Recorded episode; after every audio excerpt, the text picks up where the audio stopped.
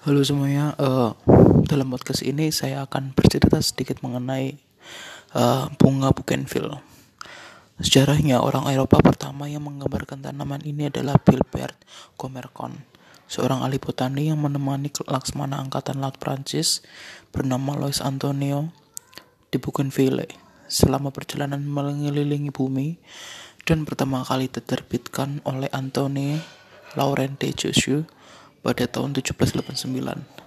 Uh, ada kemungkinan bahwa orang Eropa pertama yang mengamati tanaman ini adalah Jean Barret, kekasih dan asisten Commerson, yang merupakan seorang ahli botani. Karena dia tidak diizinkan di kapal sebagai seorang wanita, dia menyamar sebagai seorang pria untuk melakukan perjalanan.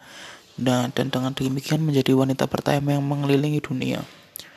Uh, 20 tahun setelah deskripsi Commerson, pertama kali diterbitkan sebagai Bougainvillea di Genera Plantarum oleh A.